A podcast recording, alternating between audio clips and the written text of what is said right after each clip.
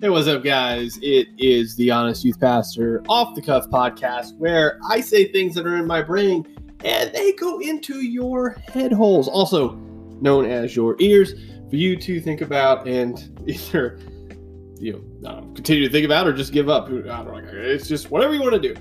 Uh, today, uh, it is Sunday, which is, of course, church day, the day you go and fellowship with the body of Christ, your local body of Christ, or at least you should. Uh, and I was reminded today just how thankful uh, I am for my local church. Now, we are not perfect uh, in any stretch of the imagination. There's things, obviously, we can do better just like everybody else. But I just want to just tell you hopefully, you were encouraged today by your local body, um, by the preaching of the word, uh, by the worship, by the fellowship that you just.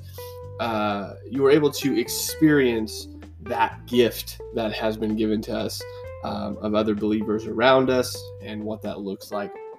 Two things I just want to talk about real quick in this short podcast is one, I was just so encouraged by the worship this morning. The the, the songs that we sang uh, were all about God, who He is, what He's done, what He's doing, how glorious and holy and powerful He is.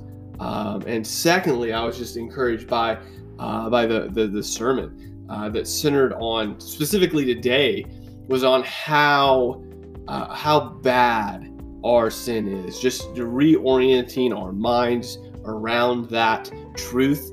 Uh, but on the flip side of that, knowing because of how bad our sin is, how good our God is.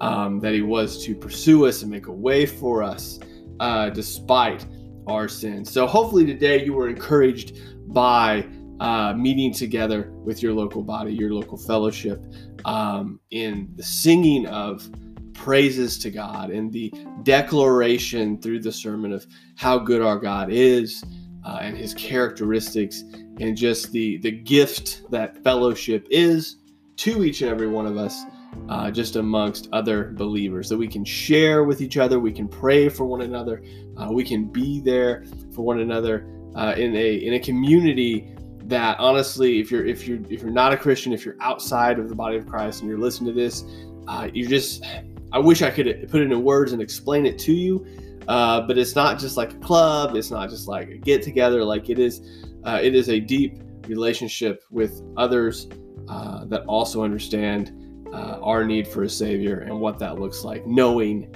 that He has provided that way. Uh, hopefully, you can find a good local fellowship around you. Just two things, real quick. If you don't have a good local fellowship, I'd suggest to you uh, a couple of websites here to you could find a lo- good local body. These again, you know, take this with a grain of salt, but I believe both of these networks are pretty good. Uh, Acts 29 Church Search, if you just do that, Acts 29 Network Church Search, is going to be able to pop up a map. You enter your zip code, and it's going to give you Acts 29 churches around you. Same thing with Nine Marks. They have a church search as well. Same concept.